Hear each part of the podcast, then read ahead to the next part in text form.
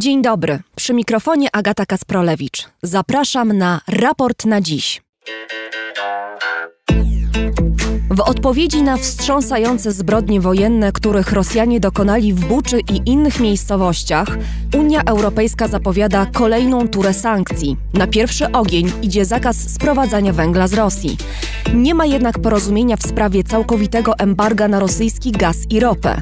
Prezydent Niemiec Frank-Walter Steinmeier dokonuje samokrytyki za Nord Stream 2.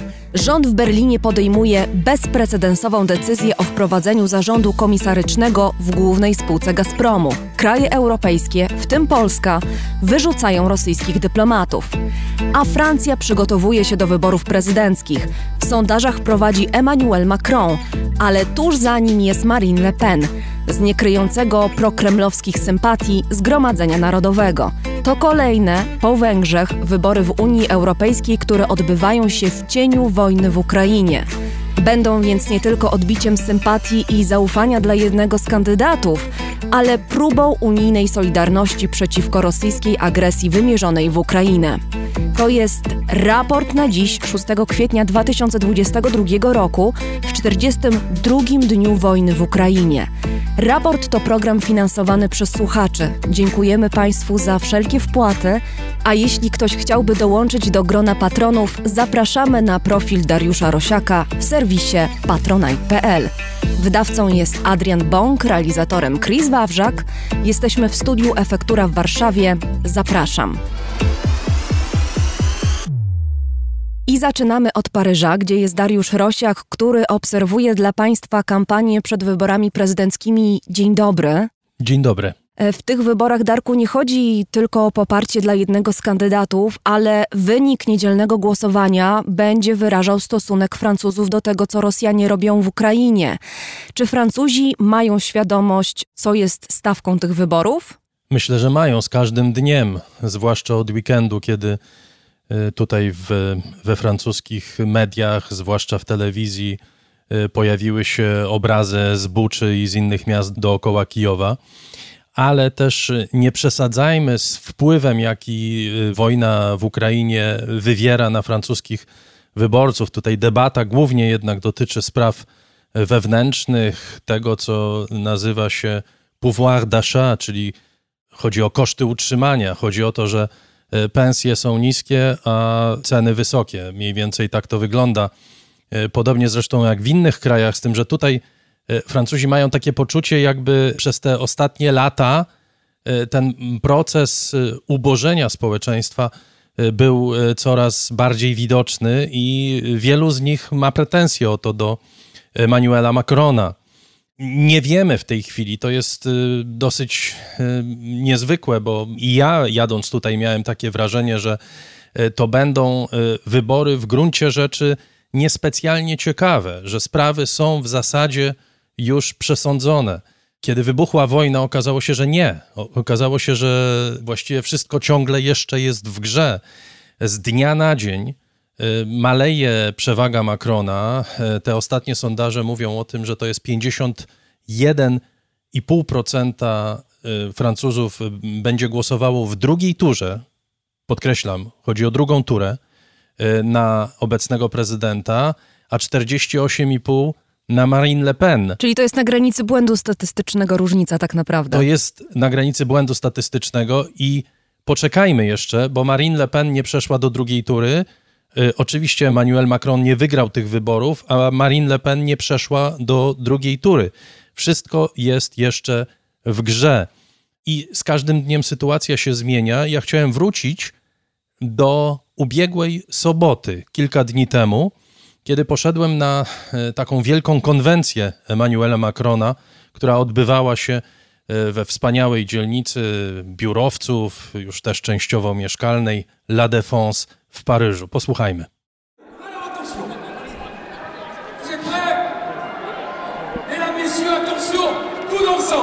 C'est parti, regardez les écrans. 15, 14,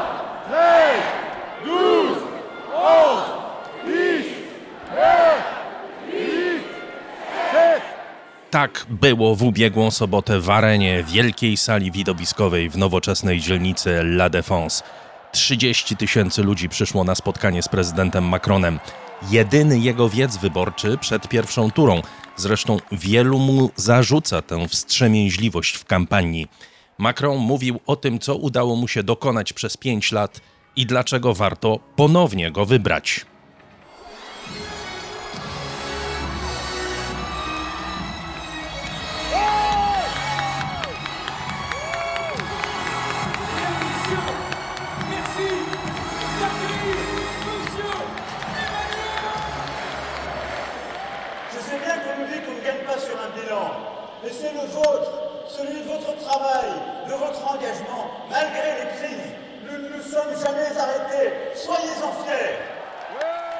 Mówił o bezpieczeństwie, o służbie zdrowia, o bezrobociu, wysokich kosztach życia, roli Francji w Europie i na całym świecie. Stosunkowo niewiele mówił o wojnie w Ukrainie, pewnie dlatego, że wielu komentatorów zarzuca mu, że mówi o niej za dużo. Przede wszystkim chodziło mu jednak o mobilizację przed głosowaniem, którego wynik wcale nie jest przesądzony.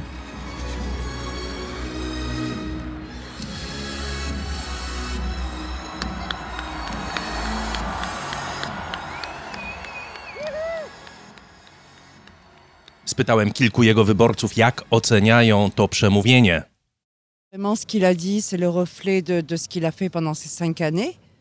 To, o czym mówił, jest odbiciem jego pracy przez ostatnie pięć lat, mówi mi pani, która na pewno będzie głosowała na Macrona. Nie było mu łatwo. Te wszystkie ataki na niego ze strony skrajnej prawicy i z krajów Europy Wschodniej. Był COVID, COVID. il a eu... Vous dites que ça, ça a venu de la Pytam, co pani ma na myśli, mówiąc o atakach ze strony krajów wschodnich. Par, euh, Poutine. Wiemy przecież o manipulacjach Putina. A może za mało mówił o Ukrainie? parlé de ce qu'il se passe en Ukraine ou c'est- ça reste... Non, c'était très cohérent. Il a parlé de tous les sujets, de l'enseignement, de la santé. Nie, nie, wszystko było bardzo spójne, mówił o wszystkim jak trzeba. O szkolnictwie, o służbie zdrowia, o lekarstwach, o bezpieczeństwie. Wszystko było bardzo dobrze. Et vous allez voter Monsieur Macron Bien sûr, je vais voter M. Macron. Oh, je crois que l'Europe tout entière euh, n'a qu'à se satisfaire de la Myślę, że cała Europa powinna być zadowolona z prawdopodobnej wygranej Emmanuela Macrona. Mamy nadzieję, że zostanie wybrany ponownie i będzie kontynuował pracę, którą wykonuje dla Francji, ale także dla Europy przez kolejne pięć lat. continuer le travail qu'il a engagé pour la France, mais aussi pour l'Europe euh, dans les cinq années qui viennent. Oui, il a touché à des sujets, des sujets qui touchent les, qui touchent les jeunes aussi. euh, Mówił o tematach ważnych również dla młodzieży, o feminizmie, o ekologii. Może one nie są najważniejsze w jego programie, ale to był pełny obraz jego polityki. Ah, j'ai trouvé ça très long. I jeszcze nieśmiały głos krytyczny raczej co do formy. Euh. Ta przemowa była zbyt długa, mówi mi rozmówca. Chodziło mu tylko o to, aby podbić swoje ego.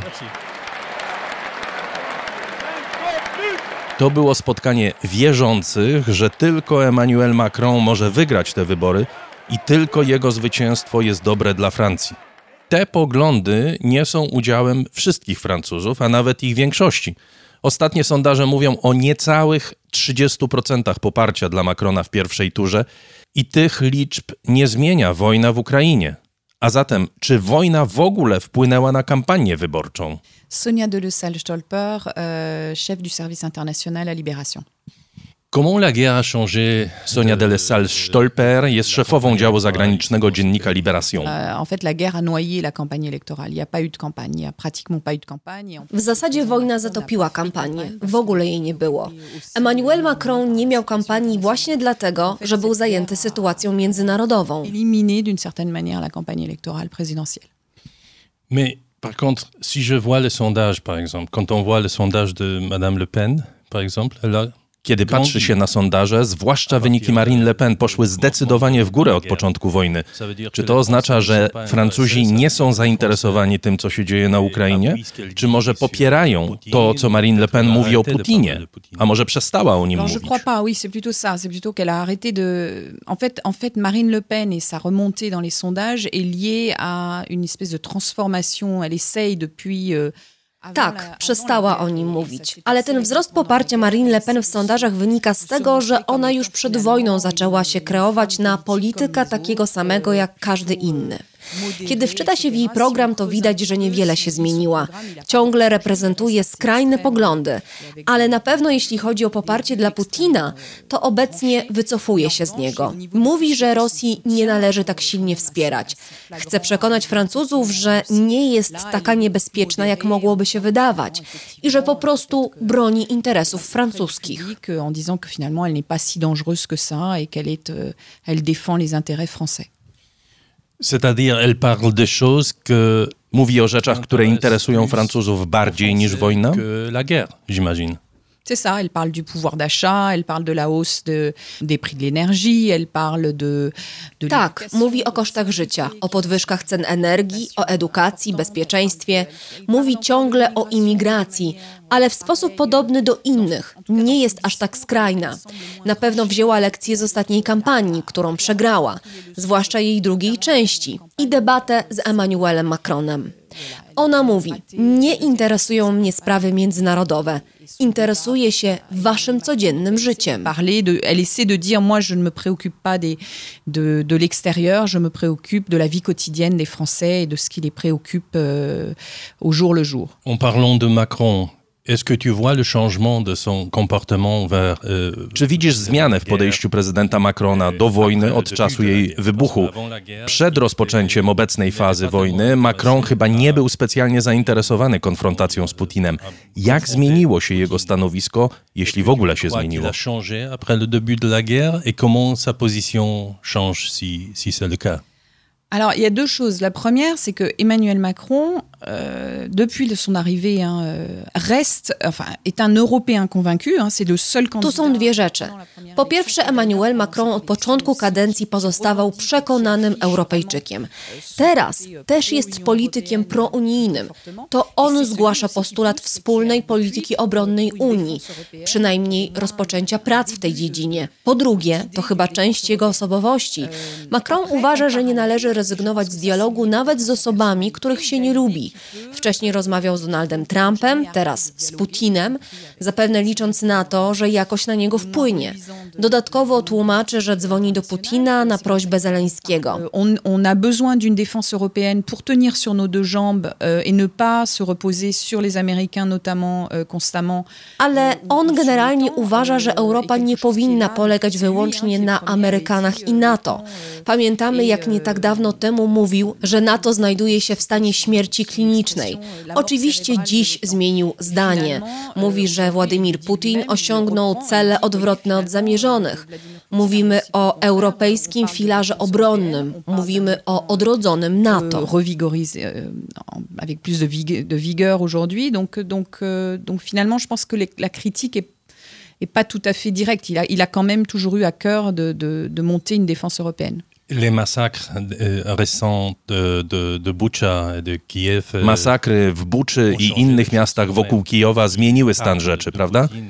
Macron nazywa dziś Putina zbrodniarzem wojennym, Francja wyrzuca dyplomatów rosyjskich. Polityka francuska staje się nieco ostrzejsza wobec Rosji. Czy to jest coś, co ma zagrać w wyborach, czy ta zmiana tonu w ogóle nie ma związku z wyborami?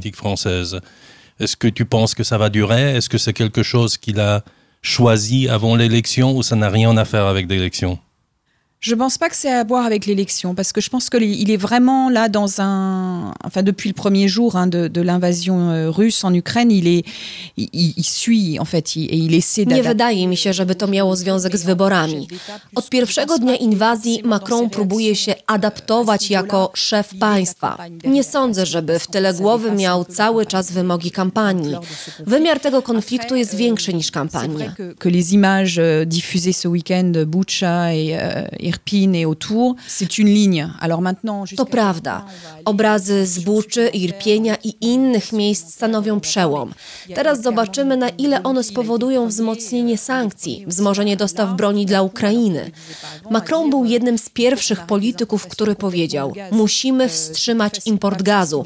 Oczywiście dla Francji jest to łatwiejsze niż na przykład dla Niemiec, ale na pewno widać u niego chęć usztywnienia stanowiska wobec Rosji, ustanowienia sankcji Unii, co będziemy pewnie widzieć w najbliższych dniach. Est-ce que tu penses que cette élection, c'est quelque chose fondamental? Czy twoim zdaniem te wybory są naprawdę ważne dla Francji? Gdy spojrzymy na sondaże, Marine Le Pen zbliża się poziomem poparcia do Macrona niemal z dnia na dzień. Ona naprawdę może wygrać te wybory.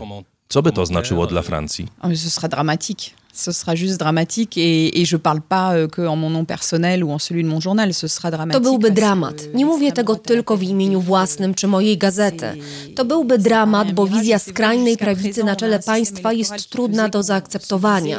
Jak dotąd system wyborczy sprawiał, że odruch republikański blokował taki wynik.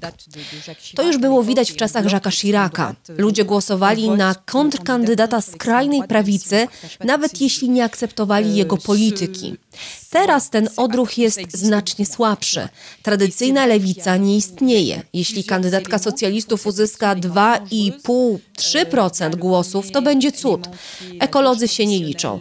Widzimy wzrost skrajnej lewicy reprezentowanej przez Jean-Luc'a Mélenchona, co pewnie wynika z tego, że niektórzy Francuzi uważają, że Macron poszedł za bardzo na prawo.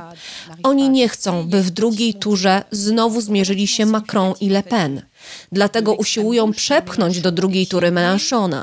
Czy to się uda? Nie jestem pewna. To na pewno wybory, które niosą ogromne zagrożenie ze strony skrajnej prawicy. Mais c'est vrai que cette élection est probablement plus dangereuse que, que aucune élection auparavant avec un candidat d'extrême droite en lice. Comment c'est important pour l'Europe? A jaka jest waga tych wyborów dla Europy? Ah mais c'est, euh, ce, ce serait un séisme pour l'Europe parce que Marine Le Pen, encore une fois, le Rassemblement national, ils sont anti-européens.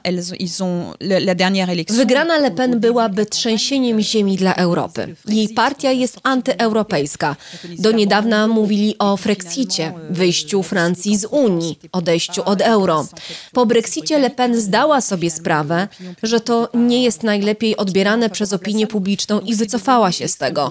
Podobnie zresztą jak skrajna lewica. Teraz mówią, będziemy Europejczykami, ale inaczej.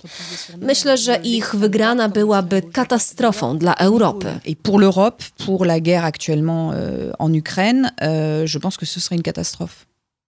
To była Sonia Delessal-Stolper, szefowa działu zagranicznego lewicowego dziennika Libération. Darku, y, twoi rozmówcy podkreślają, że sprawy wewnętrzne dla Francuzów są bardzo ważne, ale te wybory są inne niż wszystkie poprzednie. Przypadają w czasie, kiedy w Ukrainie trwa rosyjska agresja.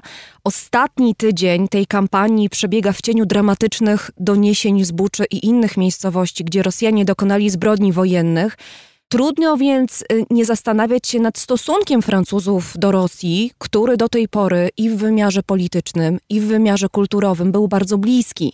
Czy ta wojna zmieni, zmienia y, na trwałe podejście Francuzów do Rosji? No oczywiście bardzo trudno powiedzieć. Y, we Francji od lat istnieje coś, co można nazwać fascynacją Rosją i ono dotyczy zarówno środowisk prawicowych, jak i lewicowych. To, co się dzieje obecnie, to nie tylko dla Francuzów, tylko właściwie dla wszystkich Europejczyków jest takim ogromnym przebudzeniem, ogromnym powodem do, do tego, żeby zastanowić się, czy sposób, w jaki podchodziliśmy do Rosjan, ja mówię tutaj o zachodnich Europejczykach, bo oczywiście Polacy, czy Litwini, czy Łotysze mają, mają zupełnie inne podejście, ale czy my, Francuzi, podchodząc do Rosji jak do normalnego kraju, a do e, Władimira Putina jak do normalnego polityka, e, mieliśmy rację. Ja rozmawiałem między innymi na ten temat z wybitnym politologiem, tutaj bez przerwy udzielającym się w telewizji,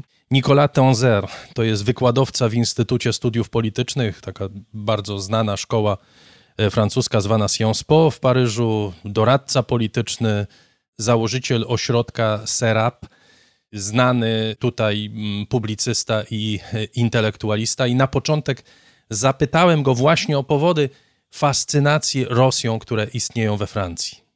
Y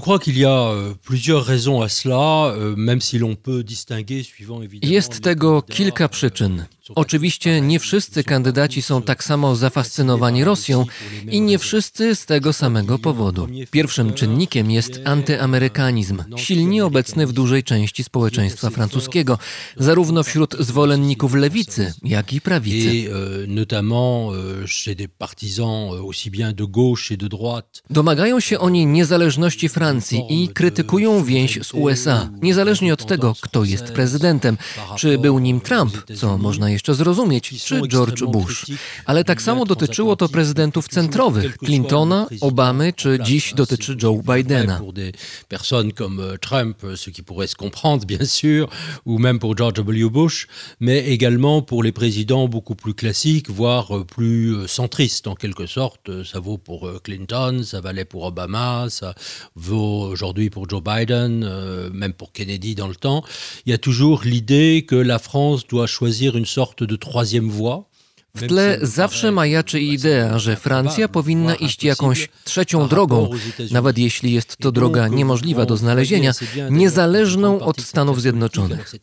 To bardzo dobrze widać we francuskiej klasie politycznej, zwłaszcza na skrajnej prawicy, która zawsze odrzucała nie tylko amerykańską politykę zagraniczną, co po prostu demokrację amerykańską. Politykę étrangère américaine et évidemment à l'extrême gauche Euh, Dla skrajnej lewicy Stany Zjednoczone to imperializm, przemoc, odrzucenie postępu. To podejście obecne jest zresztą nie tylko we Francji, ale również na przykład w Niemczech, w partii Die Linke, w Wielkiej Brytanii, u części lejburzystów, na przykład u Jeremiego Corbyna. I nie tylko u ugrupowań skrajnych, ale we Francji, na przykład na tradycyjnej, klasycznej prawicy, u socjalistów, czy nawet w partii Emmanuela Macrona.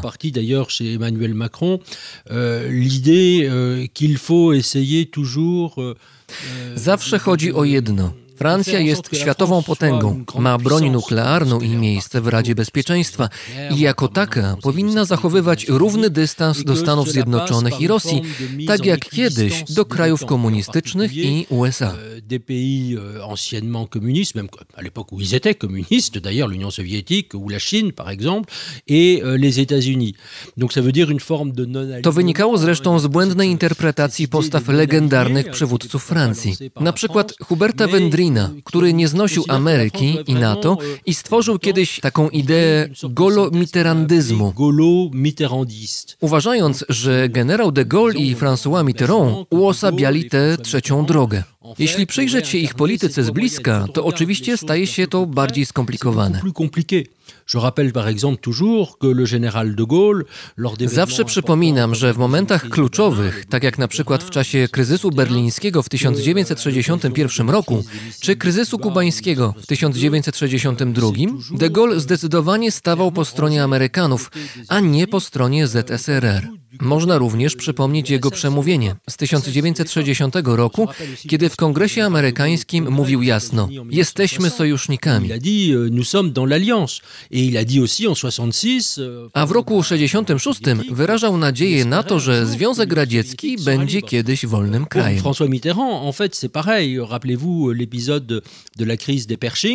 Z Mitterrandem jest podobnie. W czasie, gdy Amerykanie rozmieszczali Pershingi w Niemczech, Mitterrand zasłynął powiedzeniem: Na zachodzie mamy pacyfistów, a na wschodzie rakiety. A zatem wielu polityków francuskich chciało napisać na nowo politykę de Gaulle'a i Mitterranda, co jest do dziś obecne w części francuskiej opinii publicznej. Présent dans l'opinion publique, vous dites. C'est-à-dire jak pan wskazuje, te odczucia obecne są w opinii publicznej. Oprócz polityki jest jeszcze fascynacja kulturą rosyjską. Tak mi się zdaje, proszę poprawić, jeśli się mylę, że dla wielu Francuzów Rosja to teatr Bolszoi, Czajkowski, a nie gułagi czy morderca Putin. Poutine le meurtrier. Oui, alors je dirais pas dans le très fond de l'opinion, parce qu'il faut bien voir qu'une grande partie de l'opinion française nie mówiłbym o jakiejś dużej części opinii publicznej, bo większość Francuzów nic nie wie o kulturze rosyjskiej. Mało kto wie, kim był Czechow czy Musorgski. Jest tutaj pewien czynnik, który wynika również z winy przywódców. Panuje wśród nich pokusa, by uważać Rosję za byt abstrakcyjny i wieczny. C'est-à-dire comme s'il y avait un lien entre la culture russe, qui peut être évidemment admirable. Tak jakby istniała jakaś niewidzialna więź między kulturą rosyjską, która jest oczywiście godna podziwu, a reżimem państwa, czy to sowieckiego, czy to reżimu Putina. Nasi politycy stawiają znak równości między krajem a władzą, co jest oczywiście idiotyzmem podszytym jakimś romantyzmem, kompletnie nie na miejscu. Sur ce plan-là. Et je crois que ça a été la grande responsabilité des dirigeants français, et pas tellement du peuple français qui, encore une fois, n'y. Odpowiedzialność za rozpowszechnianie tego typu postaw spada na przywódców francuskich, którzy mówią na przykład, że Putin jest wcieleniem Rosji. Tymczasem Putin jest wcieleniem samego siebie i bandy kryminalistów, którym przewodzi. Uważam, że elity francuskie ponoszą odpowiedzialność za to, że nie ostrzegały przed naturą tego reżimu. A znano ją od 22 lat, od II wojny czeczeńskiej. Potem była Gruzja, okrutne zbrodnie wojenne Rosji w Syrii, przejęcie Krymu i atak na Donbas, zdominowanie Białorusi. Euh, qui, sont, qui est maintenant complètement sous la domination euh, de fait euh, de la Russie. Mais donc il y a eu cette espèce d'éloignement et donc cette vision un peu, un peu romantique. Ta romantyczna wizja Rosji była dodatkowo wspierana przez popularne postaci, takie jak na przykład Hélène Carrère d'Ancos, członkini Akademii Francuskiej, która pisze jakąś mityczną wersję historii Rosji, albo pisarz rosyjski Andrzej Makin, który przedstawia legendę Rosji kompletnie oderwaną od rzeczywistości. Makin, par exemple, qui propage une vision très, très dorée, euh, très légendée euh, de l'histoire russe. Et donc ces espèces de légendes en quelque sorte sur la Russie, ont éloigné de la réalité présente. Czy pańskim zdaniem to się zmienia, a może już się zmieniło w tych ostatnich tygodniach, gdy trwa wojna? Myślę, że w dużej części opinii publicznej, owszem, widzimy solidarność z Ukrainą. Francuzi widzą, co robi armia rosyjska na rozkaz Putina i jego generałów. Niestety, emocje trwają krótko. Opinia publiczna szybko zapomina. Z jednej strony można zauważyć, że kandydaci najbardziej proputinowscy w tych wyborach nie tracą w sondażach. Pro-Poutine, je dirais pas pro-russe, mais pro-Poutine, notamment l'extrême droite et l'extrême gauche, ne baissent absolument pas dans les sondages. Czyli Marine Le Pen po stronie skrajnej prawicy oraz Jean-Luc Mélenchon po stronie skrajnej lewicy. Czyli jednak obecny jest ten element skrajnej prawicy, dla mnie kompletnie odrażający, i skrajnej lewicy. Jeśli dodać je do siebie, uzyskamy mniej więcej 40, a nawet ponad 50% poparcia dla postaw skrajnych. To jest samo w sobie bardzo niepokojące zjawisko. Czyli mimo wojny Francuzi w swojej większości nie przyjmują odpowiedzialnych postaw, nie budzą się z tego uśpienia dokonanego przez zwolenników Putina, którzy regularnie go usprawiedliwiali, usprawiedliwiali rosyjskie zbrodnie wojenne. To pierwszy powód do niepokoju. Ça, je crois que c'est le, le, le premier, la premier motif d'inquiétude. Le deuxième motif d'inquiétude, c'est que aujourd'hui, il faut bien voir que les candidats d'extrême droite et d'extrême gauche n'ont pas changé. Drugi to fakt, że kandydaci skrajnej prawicy i skrajnej lewicy nie zmienili się. Co prawda już nie usprawiedliwiają wojny w Ukrainie, bo to wywołałoby negatywną reakcję opinii publicznej, ale jak poskrobać głębiej, to widać, że chodzi im o jedno. Zresztą o to samo chodzi części tradycyjnej prawicy, republikanom. O powrót do normalnych relacji z reżimem Putina. Et euh, certains sont encore dans l'illusion qu'on va pouvoir négocier avec M. Poutine, qu'on va pouvoir trouver une sorte d'accord avec lui. Niektórzy nie pozbyli się iluzji, że z Putinem można negocjować, osiągać porozumienie i zaraz jak tylko zakończy się wojna, nie wiadomo kiedy i jak miałaby się zakończyć, wracamy do normalności, znosimy sankcje, kupujemy gaz i tak. W części klasy politycznej taki pomysł jest ciągle obecny. To oczywiście bardzo niebezpieczne i szkodliwe. Dans, ce, dans cette perspective, dans cet environnement Co w tej atmosferze, którą pan opisuje, robi wasz prezydent? Jak wygląda jego polityka wobec wojny i Putina? Dlaczego ciągle rozmawia z Putinem? Tout le temps euh, avec euh, Monsieur Poutine. Alors je pense qu'il faut distinguer dans l'attitude d'Emmanuel Macron en fait deux étapes. Myślę, że należy rozróżnić dwa etapy w polityce Emmanuela Macrona. Pierwszy trwał od początków atmosfery wojennej, powiedzmy od grudnia 2021 roku do jej wybuchu 24 lutego 2022 roku. Istniało wtedy fałszywe przekonanie, o którym zresztą mówiłem osobiście i wprost panu prezydentowi, że możliwe jest porozumienie z Putinem, że to jest w zasadzie normalna władza. Euh, y a eu cette mythologie que M. Défendait des intérêts. Według tego mitu euh, Putin bronił swoich interesów, tradycyjnych interesów Rosji, a skoro tak, to można znaleźć jakieś racjonalne porozumienie. To było bardzo niebezpieczne przekonanie. Euh, Niebezpieczne, bo nie reagowaliśmy, nie zwalczaliśmy propagandy rosyjskiej. Dawaliśmy Putinowi kolejne szanse, nie karząc go za okrutne zbrodnie wojenne. Przypomnę, choćby w Syrii, gdzie Rosjanie zabili więcej cywilów niż państwo islamskie. En Syrie, où je rappelle que l'armée russe a tué plus de civils syriens que même l'État islamique, c'est pour dire. Euh, et donc tout ceci a été passé sous silence. Wobec tego wszystkiego milczeliśmy. Drugim bardzo niebezpiecznym czynnikiem był podział Europy. Kiedy rozmawiam z przyjaciółmi w Polsce, państwach bałtyckich czy w Czechach, większość nie rozumiała naszej postawy. Istniał wyraźny podział w Europie, podsycany przez Niemcy i Francję. Formé ou, comment dire, ou fomenté même d'une certaine manière par euh, l'Allemagne euh, et par la France. Euh, je crois que d'ailleurs de ce point de vue-là, c'est une réflexion que j'ai souvent. Uważam zresztą, że ten duet francusko-niemiecki to jest zła rzecz i w interesie Francji leży, zwłaszcza dziś, gdy Niemcami rządzi kanclerz Scholz, zdystansowanie się od Niemiec. Dodatkowo we Francji głęboko nie doceniliśmy możliwości wybuchu wojny.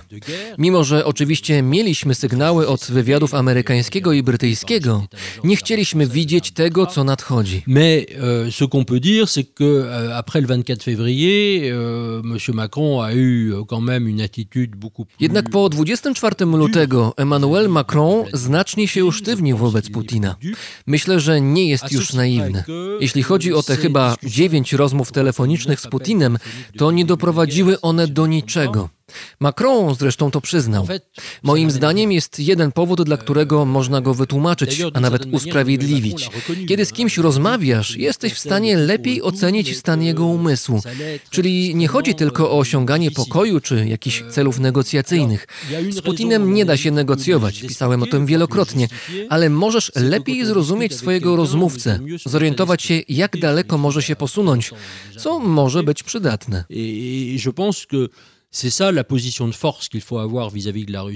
Z Rosją należy przyjąć pozycję siły i nazywać rzeczy po imieniu. Druga rzecz, która pokutuje, to przekonanie, że Putinowi trzeba zostawić wyjście. Musi mieć szansę zachować twarz. Jeśli tak myśli prezydent Macron, to jest to zła postawa. U części elit jest też przekonanie, że trzeba naciskać na Ukraińców, by poszli na ustępstwa. To zresztą jest bardziej wyczuwalne u Niemców niż u Francuzów. Du côté allemand d'ailleurs que du côté français. Je pense que l'idée qu'on doive pousser l'Ukraine à faire des concessions est tout à. Uważam, że zmuszanie Ukraińców do ustępstw jest całkowicie szkodliwe, a w trakcie kampanii wyborczej Emmanuel Macron powinien powiedzieć jasno, że jest to także nasza wojna, nasza, Francuzów, nasza, Europejczyków, że walczymy w obronie wolności, a Ukraina stoi w pierwszej linii tej obrony i walczy za nas. Euh, qu'ils se battent pour nous. Trzeci element, na którym powinniśmy się skoncentrować, to obrona euh, Ukrainy. Poprzez dostawy broni defensywnej, zwłaszcza pocisków o dalekim zasięgu i krótkim zasięgu, ale także broni ofensywnej. Czyli trzeba jasno powiedzieć, że naszym celem jest zwycięstwo Ukrainy. Tu nie ma negocjacji. Nie ma powrotu do stanu sprzed wojny z okupowanym Krymem i częścią Donbasu. Trzeba iść dalej. Wiem, że to stanowisko mniejszości we Francji, ale w mniejszości jestem tu od 15 lat, kiedy ostrzegałem przed reżimem Putina. Mogę zostać w mniejszości, nie ma problemu. Trzeba zrobić wszystko, powtarzam, wszystko, włącznie ze wsparciem osobowym armii ukraińskiej, by jej pomóc w walce. au service des Ukrainiens et dans l'aide, y compris de l'aide en matière de personnel, je le dis bien, euh, à l'armée ukrainienne aujourd'hui. Est-ce qu'il ne va pas Czy prezydent nie idzie wystarczająco daleko właśnie dlatego, że ma jeszcze wybory? Ciągle istnieje presja ze strony skrajnej prawicy i skrajnej lewicy. Ciągle te partie mają poparcie. Czy uważa pan, że postawa Macrona może się zmienić po wygranych wyborach? Il y a toujours une pression politique euh, dans les sondages et il ne peut pas le faire dans sa, dans sa manière de penser, il ne peut pas le faire avant l'élection. Est-ce que vous croyez que peut-être ça va changer après l'élection, qu'il gagne? Probablement Alors, euh, vous avez tout à fait raison. Je pense qu'effectivement, il ne peut pas se permettre d'aller aussi loin qu'il Ma pan rację. Myślę, że rzeczywiście nie idzie obecnie tak daleko, jakby chciał. Jeśli Macron stałby się prezydentem wojennym, być może część opinii publicznej nie zaakceptowałaby tego. Ale można też spojrzeć na to z innej strony. Jeśli okaże się prezydentem państwa, które wygrywa wojnę, może to stanowić dla niego atut. Ça pourrait aussi lui donner des atouts, je pense. Donc, on peut avoir, si vous voulez, la double, la double interprétation. To jego wybór. To wybór. Oczywiście trudny wybór. Nie mówię, że chciałbym być na jego miejscu. Rozumiem chyba, co chciałby zrobić, ale pamiętajmy też, że jeszcze nie wygrał tych wyborów.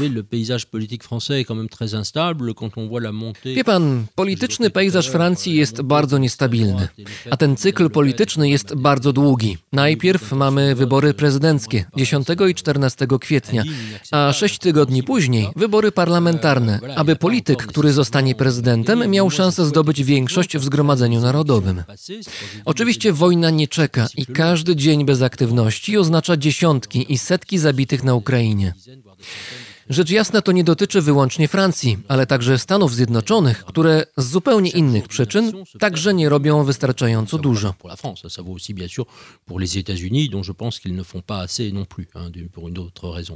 Ok, parlons de la guerre propre. Où on est Dobrze, porozmawiajmy o samej wojnie. Gdzie jesteśmy? Na jakim etapie w tym starciu z rosyjską machiną wojenną? D'armée russe. Alors, c'est très difficile à dire. Bardzo trudno powiedzieć. Myślę, że przede wszystkim warto mówić o dramatycznych zbrodniach wojennych dokonywanych przez armię rosyjską. Ponad 5 tysięcy zabitych w Mariupolu, prawdopodobnie więcej. Zabici w Charkowie, Mikołajewie, w innych miastach. Ostatnio widzieliśmy dramatyczne obrazy zbrodni w Buczy i na przedmieściach Kijowa. Dla francuskiej opinii publicznej to jakby dziesiątki czy setki rzezi, takich jak masakra w Oradour-sur-Glane w 1944 roku, kiedy Niemcy zamknęli mieszkańców tej wsi w kościele i spalili ich żywcem. C'était épouvantable. Euh, pour moi, c'est l'équivalent de, de, de, massacre. Euh, pour vous, évidemment, en Pologne, on pourrait penser à Katyn. On pourrait parler Wy w Polsce macie podobne punkty odniesienia, na przykład Katyń. Współcześnie można myśleć o Groznym, o Srebrenicy, o Aleppo. Nie wolno nam zapominać o intensywności tych zbrodni. Mamy oczywiście częściowe wycofanie wojsk rosyjskich, być może tymczasowe. Ta armia nie była w stanie utrzymać linii frontu, była źle przygotowana, źle wyposażona i miała przestarzały system komunikacji. Płaci cenę za korupcję w Rosji, co tłumaczy błędy logistyczne tej armii. Mamy być może 20 tysięcy rosyjskich żołnierzy, którzy zginęli w tej wojnie. To jest również tragedia, o tym trzeba pamiętać, dla ich matek, sióstr, braci, przyjaciół. Nawet jeśli oczywiście powinniśmy być bardziej wrażliwi na los Ukraińców, którzy są ofiarami tej wojny.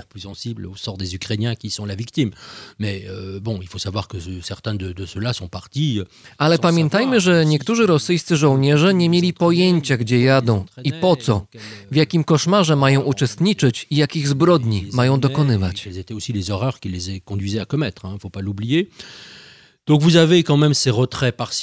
Każde wycofanie wojsk jak dotąd służyło Rosjanom do przegrupowania sił, reorganizacji i wzmocnienia nowymi oddziałami.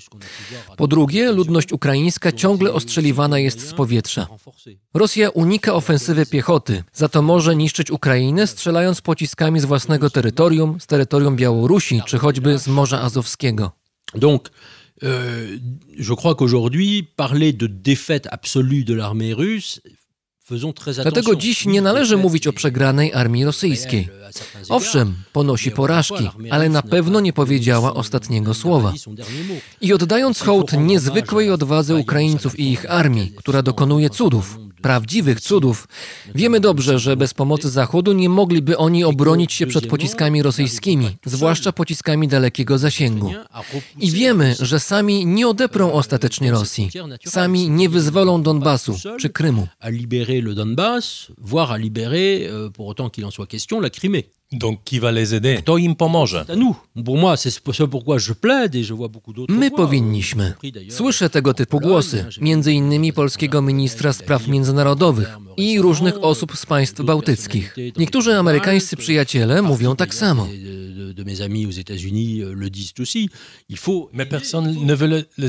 Ale nikt tego nie słucha. NATO od pierwszego dnia wojny nous mówi: n'allons pas à nie la idziemy guerre. na Il n'y wojnę. aura Nie pas będzie de- żołnierzy de- sojuszu, żołnierzy amerykańskich walczących za Ukrainę. euh, ni d'autres pays euh, euh, qui vont se battre pour, pour l'Ukraine. Et je pense que ça, c'est la faute majeure. Euh, moi, pour moi, il ne s'agissait pas d'ailleurs nécessairement d'envoyer des troupes au sol. I to, jak myślę, jest fundamentalnym błędem. Moim zdaniem nie chodzi zresztą o to, by wysyłać żołnierzy do walki. Uważam, że istnieje duża niekonsekwencja w postawie Zachodu. Są w Pentagonie osoby, które wzywają do większego zaangażowania. Oczywiście znamy ryzyko. Ryzyko wybuchu konfliktu nuklearnego. Euh, alors, on tous le bien sûr, Putin od zawsze używa tego straszaka. Już w 2014 roku to zrobił. Już wtedy mówił, jeśli przypuścicie kontratak, będziecie odpowiedzialni za wybuch III wojny światowej. Voilà, si vous contre-attaquez, euh, vous serez responsable de la Troisième Guerre mondiale. Donc c'est tout un récit de propagande. Il faut bien, il faut bien le pouvoir. Alors, il faut le To jest propagandowa śpiewka. Trzeba ją traktować poważnie, ale jeśli nie będziemy umieli zareagować na wrogie akty potęgi nuklearnej, to jaka będzie nasza reakcja na działania Chin wobec Tajwanu, Korei Północnej, Pakistanu, a nieco później być może Iranu, który także może wyprodukować broń jądrową? le cas échéant du Pakistan et demain vraisemblablement de l'Iran, euh, qui pourrait bien se doter euh, d'une arme nucléaire. De la Russie propre, bien sûr. I samej Rosji oczywiście. C'est-à-dire que I samej Rosji. est-ce qu'aujourd'hui, par exemple, nous prenons plus de risques Czy dziś w Ukrainie ryzykujemy więcej niż ewentualnie jutro, gdy trzeba będzie uruchomić artykuł 5 Traktatu Waszyngtońskiego, kiedy na przykład państwa bałtyckie zostaną zaatakowane? Joe Biden a dit, euh, voilà, euh, le- si on a un centimètre carré d'un territoire d'un pays membre de l'OTAN qui est attaqué, il a dit à Varsovie, Joe Biden mówi: Nie oddamy ani cala ziemi NATO. Przy ataku na członka NATO nasza odpowiedź będzie natychmiastowa i jasna. Ale ryzyko będzie dokładnie takie samo jak dziś, gdy mamy bronić Ukrainy. Potrzebna nam jest prawdziwa refleksja. Nie chcę zgłaszać wniosków, bo wiem, jaka odpowiedzialność ciąży na ludziach podejmujących najważniejsze decyzje we Francji, w Stanach Zjednoczonych. Ale pytania są naglące. Mais je pense qu'aujourd'hui la question vraiment se pose. Est-ce que vous croyez que la perspective de négociation Czy uważa pan, że perspektywa negocjacji jest prawdopodobna, czy na nie jeszcze za wcześnie? Alors, premièrement, euh, je ne crois pas qu'on puisse vraiment négocier avec la Russie de Poutine. Po pierwsze, nie wierzę, że z Rosją Putina da się negocjować. Wiemy, że wszystkie negocjacje z tym państwem to zasłona dymna. To zawsze metoda gry na czas, wzmocnienia sił i nawet francuski minister spraw zagranicznych uznał, że dziś nie ma żadnego postępu w negocjacjach. Euh, Jean-Yves Le Drian l'a dit clairement, aujourd'hui on ne voit aucun progrès dans les négociations.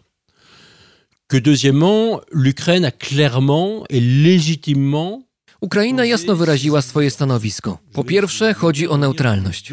Ale pamiętajmy, że Ukraina była państwem neutralnym już w 2014 roku, gdy Rosja złamała gwarancje dane Ukrainie w memorandum budapesztańskim 1994 roku.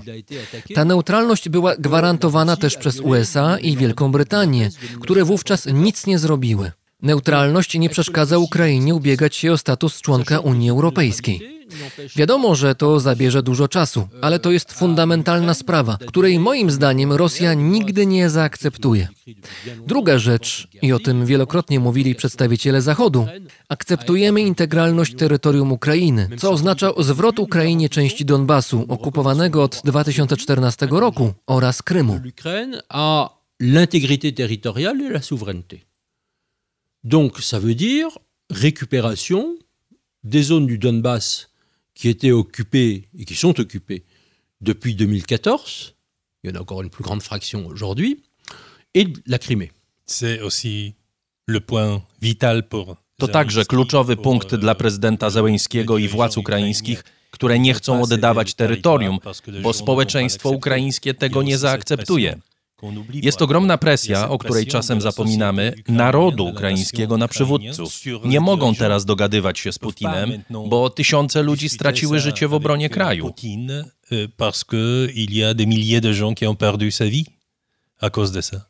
Absolument. Et, et c'est pour ça que moi je soutiens tout à fait ce que dit euh, le président Zelensky. Absolutnie. Euh, Dlatego w pełni popieram to, co mówi prezydent Zełański, przywódcy kraju i naród ukraiński. W pewnym sensie nie ma czego negocjować. Zełęński mówi, każde uzgodnienie musi zostać zaakceptowane w referendum. Ale wiemy, w jakich warunkach takie referendum może się odbyć. Wszyscy Ukraińcy muszą mieć możliwość głosowania, w tym osoby, które uciekły z kraju. Po drugie, muszą być spełnione warunki bezpieczeństwa. W obecnej sytuacji trudno wyobrazić sobie jakąkolwiek kampanię wyborczą. Na terytoriach okupowanych mamy prześladowania ludzi. Nikt nie może wyrażać opinii wbrew Putinowi, więc nie ma mowy obecnie o żadnym żadnym referendum. Znamy zamiary Putina, nie robi z nich tajemnicy. Chce zniszczyć Ukrainę, zniszczyć naród ukraiński, a każda deklaracja o zagrożeniu ze strony NATO to w jego ustach wymówka.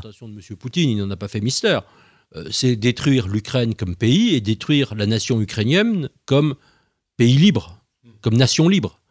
C'est tout ce qu'il veut faire et que tous les prétextes qu'il a allégués, euh, la menace soi-disant de l'OTAN, enfin tout ça, c'est du, du n'importe quoi, c'est de la plaisanterie.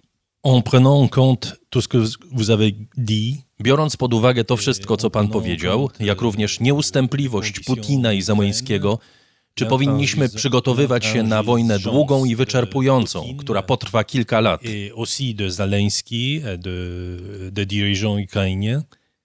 Est-ce qu'il faut se préparer pour une guerre qui sera longue, qui sera épuisante et qui va durer peut-être quelques années c'est une crainte qu'il faut avoir. C'est une vraie crainte, légitime. Je pense que vous avez aussi tout à fait raison d'évoquer ce sujet. Można się tego obawiać. Naprawdę jest to uzasadnione. Przeciągająca się wojna, scenariusz podobny do tego, co działo się w 2015 roku, czyli od podpisania umów z Mińska, z tym, że na znacznie większym terytorium okupowanym przez Rosję. Przy takich zjawiskach jak masowe deportacje, które przecież już mają miejsce, pogłębiające się ubóstwo, zabójstwa na terytoriach okupowanych przez Rosję, przypadki takie jak w Mariupolu, czyli możemy mieć wojnę na wyczerpanie. Taki scenariusz jest możliwy. Byłby on katastrofalny dla Ukrainy, katastrofalny dla Europy, która znajdzie się pod presją. I właśnie dlatego coraz więcej strategów mówi, że należy pomóc Ukraińcom wygrać tę wojnę. Bo nie chcemy sobie wyobrażać, co oznacza wojna trwająca dwa, trzy lata. Nie chcemy takich zamrożonych konfliktów, bo wiemy, jak one wyglądają. Spójrzmy na Górski Karabach czy Naddniestrze. Parce qu'on peut pas imaginer que cette guerre pendant deux ans, trois ans que ce soit un nouveau conflit gelé, comme M. Poutine en a eu la spécialité. On l'avait vu dans le temps au Karabakh, on le voit toujours en Transnistrie, par exemple. Donc la guerre Czyli wojna skończy się, kiedy Ukraińcy ją wygrają. Moi, je ne vois pas d'autre solution que celle-là. Et, et, encore une fois, nous devons être résolus, nous, Européens ou Américains, enfin membres de l'Alliance, Dokładnie tak. Nie widzę innego rozwiązania. I musimy, my członkowie NATO, musimy być zdeterminowani. Inaczej będziemy mieli scenariusz konfliktu przeciągającego się i wywołującego katastrofalne skutki nie tylko dla Ukrainy, co oczywiste. Drugim skutkiem takiego konfliktu byłby paraliż Europy.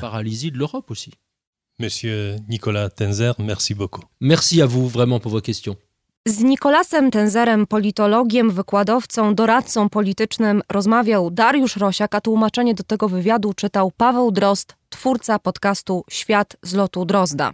Darku, powiedz jeszcze na koniec, co do niedzieli może się wydarzyć. Na tym etapie sondaże wskazują na zwycięstwo Emmanuela Macrona, no ale tak jak powiedziałeś, e, ta różnica w sondażach dla drugiej ewentualnej tury jest bardzo niewielka między Emmanuelem Macronem i e, Marine Le Pen, więc chyba nic jeszcze nie jest przesądzone, prawda? No tak, do samej niedzieli będziemy niepewni ostatecznego wyniku.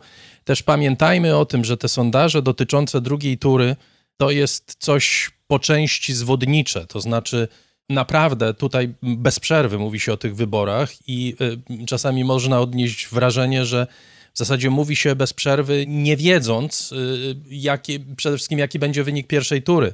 Ta pierwsza tura nie jest do końca jasna. W tej chwili Macron ma około 28%, Marine Le Pen 22, 23, Jean-Luc Mélenchon, jak przed chwilą słyszeliśmy, też zaczyna wzrastać w tych sondażach wszystko jeszcze jest otwarte. Ci trzej kandydaci teoretycznie mogą wejść do drugiej tury. Normalnie powiedzielibyśmy, że e, ktokolwiek nie stanie naprzeciwko Macrona, tego tradycyjnego, centrowego kandydata, przegra.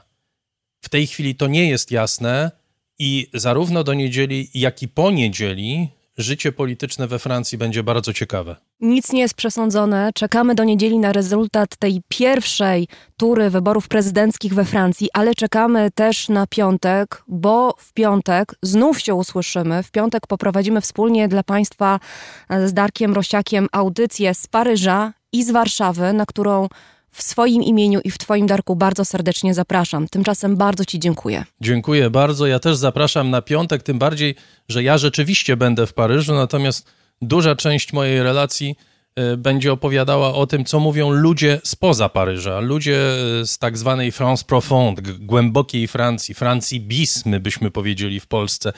A to są bardzo ciekawe głosy, ponieważ 80% Francuzów mieszka właśnie w takiej Francji i ten, kto e, chce wygrać te wybory, musi brać ich głos pod uwagę. A więc w piątek głosy nie tylko z Paryża, Francja i polityczny krajobraz francuski przed wyborami prezydenckimi. Dariusz Rosiak, do usłyszenia.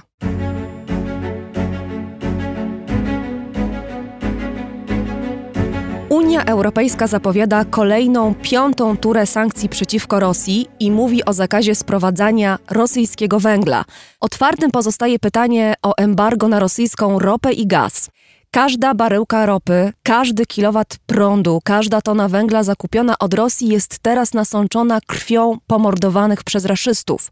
Odrzucenie rosyjskich nośników energii to zasadniczy test na wierność zasadom, i wartościom Unii Europejskiej, powiedział przewodniczący Rady Najwyższej Ukrainy Rusłan Stefanczuk. A ze mną w studiu jest dr Szymon Kardaś z Ośrodka Studiów Wschodnich. Witam serdecznie.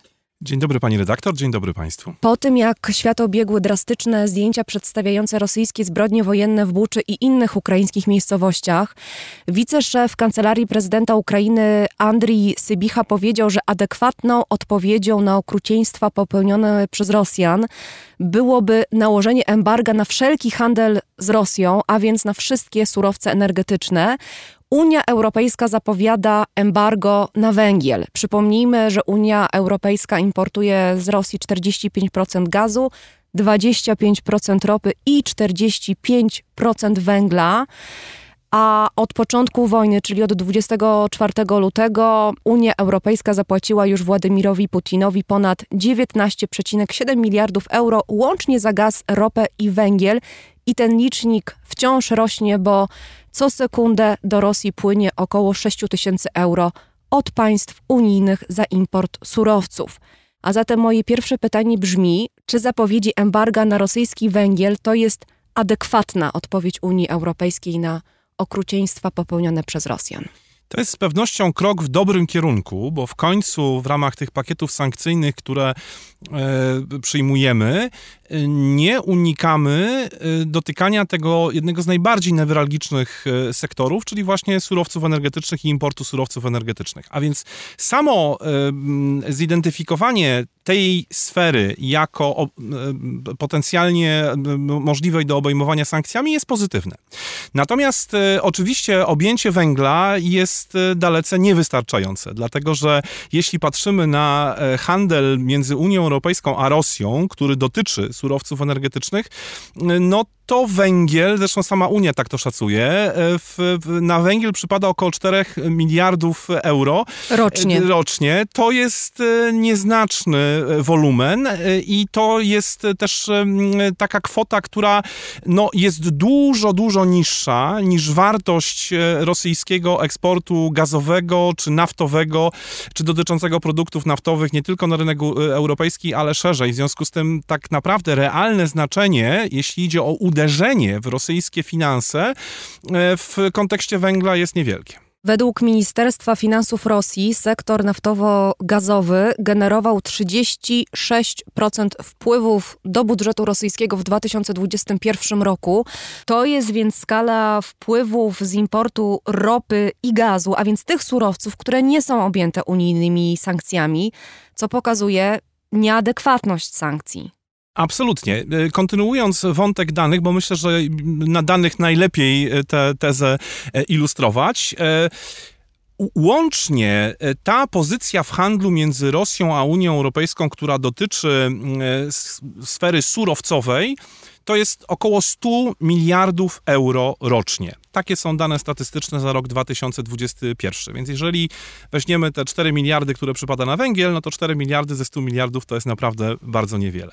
Druga rzecz, na którą warto zwrócić uwagę, do której się odnosi pani redaktor, e, to znaczy, jeśli porównamy z tymi kwotami, które e, z punktu widzenia rosyjskiego surowca eksportowego przypadają na e, ropę i gaz, no to właśnie węgiel jest tutaj kompletnie marginalny, dlatego że w 2021 roku sumaryczna wartość e, rosyjskiego eksportu surowej ropy wynosiła 110 miliardów e, dolarów.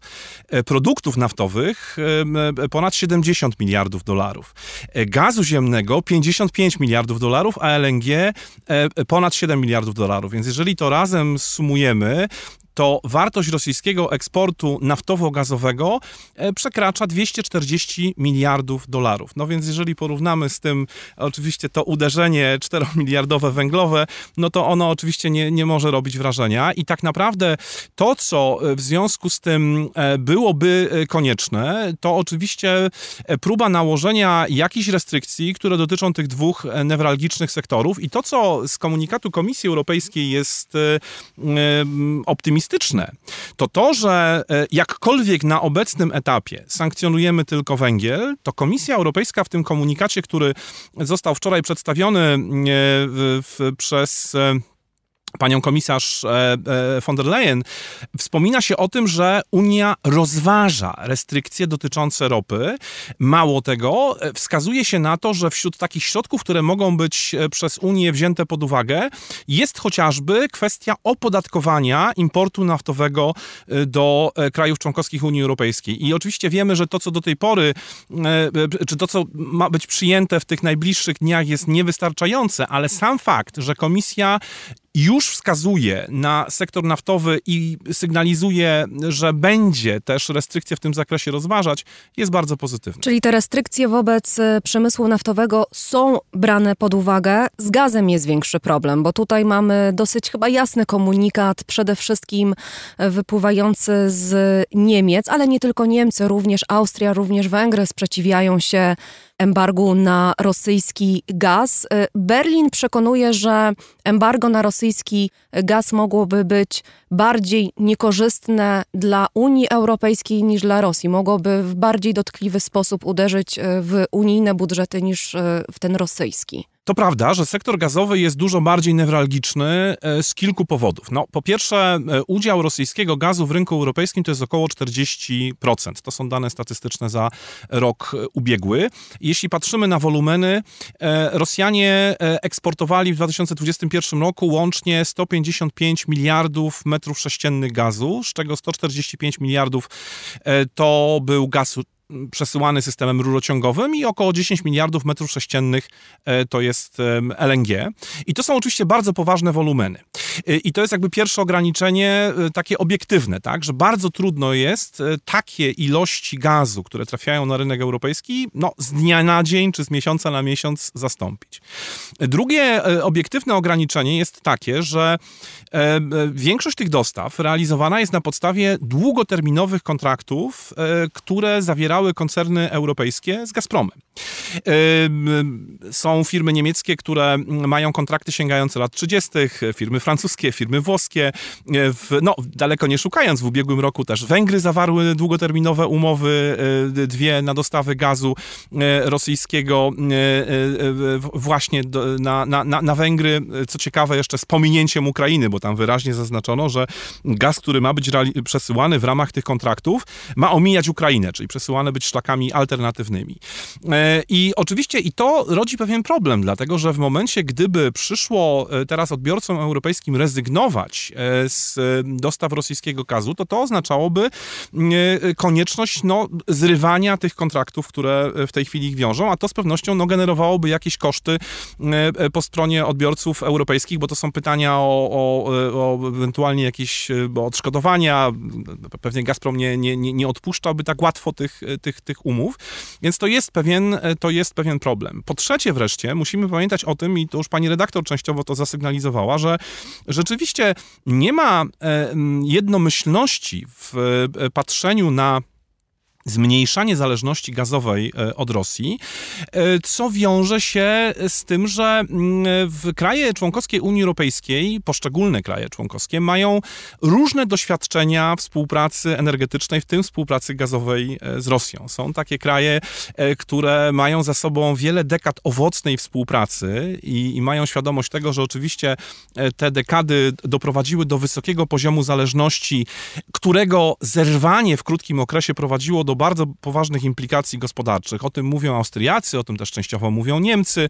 E, szef jednego z największych koncernów energetycznych powiedział niedawno, że e, oczywiście technicznie Niemcy mogą w ciągu trzech lat, tak, niecałych nawet, bo mówi, że do 2024 roku byliby technicznie w stanie, realizując ten plan e, rozbudowy infrastruktury, móc zrezygnować z rosyjskiego gazu. Ale jednocześnie dodał, że ta rezygnacja oznaczałaby no, poważne implikacje dla Niemiec niemieckiej gospodarki i gigantyczne koszty. I dodał, że za wszelką cenę należy tych implikacji negatywnych uniknąć. To są no bardzo mocne słowa za wszelką cenę. Tak, to są bardzo mocne słowa. I, i oczywiście jakby stanowiska takich państw no, zderzają się siłą rzeczy z e, inną wrażliwością reprezentowaną przez kraje bałtyckie, czy kraje, niektóre kraje Europy Środkowej, takie jak Polska, które no, w, kontekście e, zmniejszania zależności gazowej od Rosji są gotowe pójść dużo dalej i są gotowe e, oczywiście e, te działania zmierzające do e, uniezależniania się całkowitego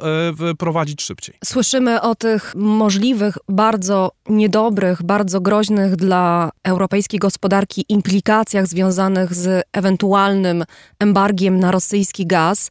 No ale z drugiej strony mamy dane, które okazują się nie aż tak przerażające. Powołuje się tutaj na y, analizę niemieckiego zespołu badawczego Econtribute, y, która to analiza wskazała, że maksymalny koszt zablokowania rosyjskich dostaw dla Niemiec to około 3% PKB, a więc mniej niż wyniosły straty gospodarki naszych sąsiadów związane z pandemią koronawirusa. 3% PKB to nie są takie implikacje, których za wszelką cenę trzeba uniknąć w zderzeniu z obrazami, które docierają do nas w tych dniach z Ukrainy. Absolutnie. I jeśli, e, pani redaktor, jeśli podejmować decyzję e, polityczną dotyczącą tego, czy wchodzić na ścieżkę e, prowadzącą do uniezależniania się od dostaw rosyjskiego gazu, to nie ma lepszego momentu. Dlatego, że tak jak już pani wspomniała, te obrazy, które e, oglądamy codziennie z Ukrainy, e, ale w ogóle wszystko to, co się dzieje w, od momentu, kiedy Rosjanie rozpoczęli pełnoskalową inwazję, e, tak naprawdę pokazuje, że po drugiej stronie mamy do czynienia z krajem, który w sytuacji w, no, w takiej kolizji interesów, znaczy czy będzie chciał realizować swoje cele polityczne, czy, czy, czy gospodarcze, no to zawsze będzie gotów poświęcać te, te drugie Y, na rzecz tych, y, tych pierwszych, a więc mamy do czynienia z krajem, który y, jest gotów jakby w ramach tej agresywnej polityki używać wszelkich możliwych instrumentów i środków i to oczywiście powinno skłaniać wszystkich, którzy z Rosją w wymiarze energetycznym współpracują, do poważnego przewartościowania swojego podejścia w odniesieniu do polityki energetycznej. I trzeba chyba jeszcze raz wyraźnie powiedzieć, chociaż to padło w tej naszej rozmowie, że to embargo na rosyjski węgiel węgiel, które zapowiada Unia Europejska i ewentualne straty dla Rosji, czy też to uderzenie w rosyjski budżet, jest niczym w porównaniu z zyskami, które Rosja nadal będzie czerpała e, z importu rosyjskiej ropy i rosyjskiego gazu. Tak jest. Są już wstępne analizy dotyczące roku 2022, właśnie takie prognozy, z których wynika, że te zyski z eksportu naftowo-gazowego mogą wzrosnąć w tym roku o 1 trzecią w stosunku do roku 2021. Czyli przypomnijmy, w roku 2021 ta wartość eksportu to było niewiele ponad 240 miliardów dolarów. W tym roku może to być ponad 320 e, miliardów. W związku z tym... Czyli jeszcze Rosja na tej wojnie zarabia. Tak, dlatego że musimy pamiętać o tym, że po pierwsze ceny ropy utrzymują się na relatywnie wysokim poziomie. One są wyższe niż Rosjanie zakładali w ramach e, założeń budżetowych, czyli, czyli tego, co ma gwarantować pewną stabilność finansową. To po pierwsze. Po drugie, oczywiście słyszymy od czasu do czasu, że rosyjska ropa stała się trochę toksyczna toksyczna, tak? Ponieważ e, wiemy, że Europa nie nałożyła embarga, no ale nałożyło, nałożyły embargo Stany Zjednoczone na import wszystkich surowców energetycznych z Rosji. E, mają się dołączyć Brytyjczycy, ma się dołączyć Kanada. I oczywiście to nie są jakieś wielkie rynki zbytu z punktu widzenia Rosji, ale e, efekt tego embarga jest taki, że rosyjska e, ropa stała się takim towarem toksycznym z punktu widzenia firm traderskich. I bardzo wiele e, takich podmiotów, które zajmują się czy działają na rynku handlu ropą, przestało kupować rosyjską ropę właśnie ze względu na mm, ten no, niekorzystny klimat, który powstaje wokół Rosji, ze względu na kontekst sankcyjny i, i, i tak dalej. Plus pojawiły się też decyzje indywidualne, bardzo wielu koncernów, tym europejskich, e, które zapowiadają niezawieranie nowych umów z Rosją, jeśli idzie o dostawy ropy, no i doprowadzenie do jak najszybszego e, tutaj e, rozwiązania tych, którymi są aktualnie związane. I to wszystko sprawia, że mm, oczywiście mamy do czynienia z takim pośrednim efektem tak naprawdę tego embarga, które na razie wprowadziły formalnie tylko, tylko Stany Zjednoczone. I oczywiście to, to będzie wpływało na ograniczenie E, dostępności, znaczy na ograniczenie jakby obrotów e, rosyjską ropą, ale jednocześnie ze względu właśnie na te e, relatywnie wysokie ceny, no Rosjanie niekoniecznie muszą być stratni w momencie, gdy nawet nieco spadnie im ten wolumen obrotu, tak? Bo to są nadal jakby takie ceny, one się gdzieś tam na poziomie 78, 80 kilka dolarów za, za baryłkę kształtują, to nadal jest więcej niż oni sobie zakładali w, w ramach budżetu, więc jeśli by ta sytuacja się utrzymała w dłuższym horyzoncie czasowym. I jeszcze dodatkowo na tę swoją ropę znaleźli nabywców e, na rynkach azjatyckich, a w tej chwili już to robią i przekierowują te swoje dostawy e, na przykład e, na, na rynek e, indyjski. Firmy indyjskie korzystają z tej możliwości właśnie zakupu taniej rosyjskiej ropy, to no właśnie, to niekoniecznie muszą na tym źle wyjść, no a ta prognoza, czy te dane z prognozy, którą przy, przy, przytoczyłem, no zdają się tutaj rosyjskie kalkulacje na razie przynajmniej potwierdzać. Wróćmy jeszcze do Unii Europejskiej, bo wbrew temu, co powiedzieliśmy, słusznie o tym, jak niewystarczające są te zapowiedzi sankcji, jedynie embargo na, na rosyjski węgiel, to jednocześnie dzieją się w Unii Europejskiej, a szczególnie w Niemczech, rzeczy bezprecedensowe. Prezydent y, Frank-Walter Steinmeier składa samo krytykę, przeprasza za Nord Stream 2. Zastanawiam się, czy to jest taki gest tylko symboliczny, czy z nim wiążą się poważniejsze, realne konsekwencje, również dla rosyjskiej gospodarki? Mam wrażenie, że słowa prezydenta Steinmeiera nie są tylko e, czymś symbolicznym, dlatego że e, od kilku tygodni obserwujemy w Niemczech pewną zmianę. I oczywiście e, od razu tylko warto zastrzec, że nie należy e, tutaj myśleć e, biegunowo, czy, czy myśleć jakby skrajnościami, tak? To znaczy, ani moim zdaniem nie jest prawdą, że e, dokona się taki radykalny zwrot oznaczający w horyzoncie, nie wiem, najbliższych lat całkowite zerwanie współpracy energetycznej z Rosją, ale też mam wrażenie, że nie byłaby prawdziwą teza, że kiedy wojna się skończy, wszystko wróci do stanu poprzedniego. Dlaczego?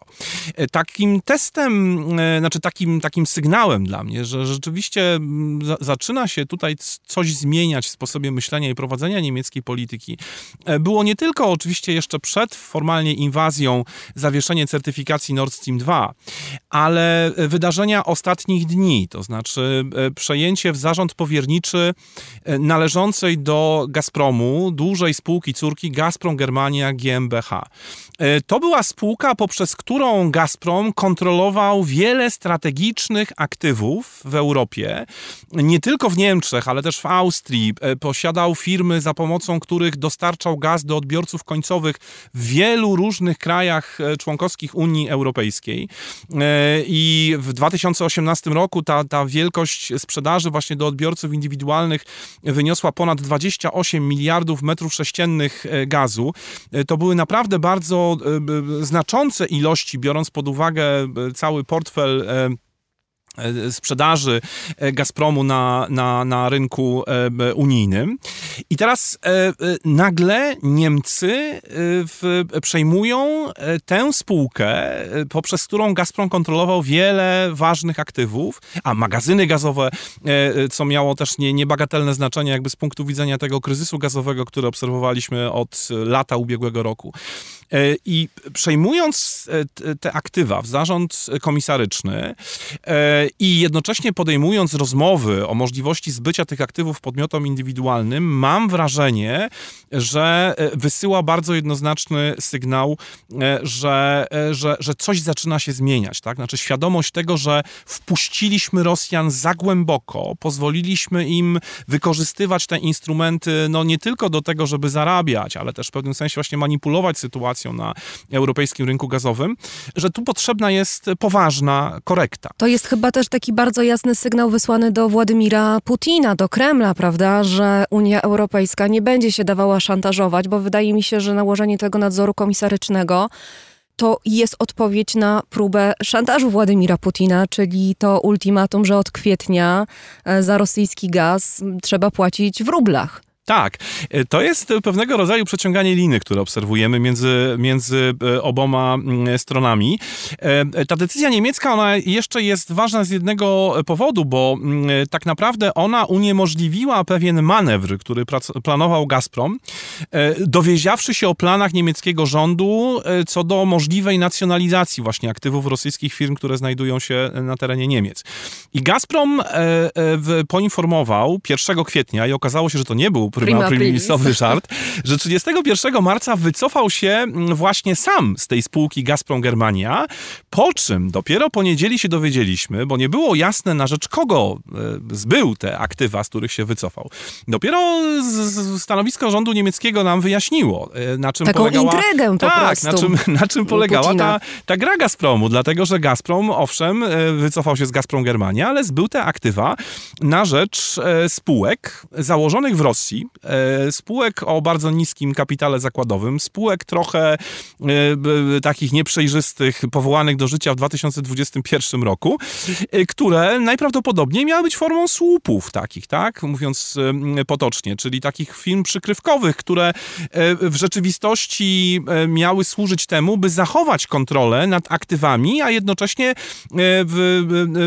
usunąć Gazprom z linii strzału, tak? Jeśli by kraje unijne planowały tutaj jakieś ograniczenia czy restrykcje w odniesieniu do rosyjskich firm.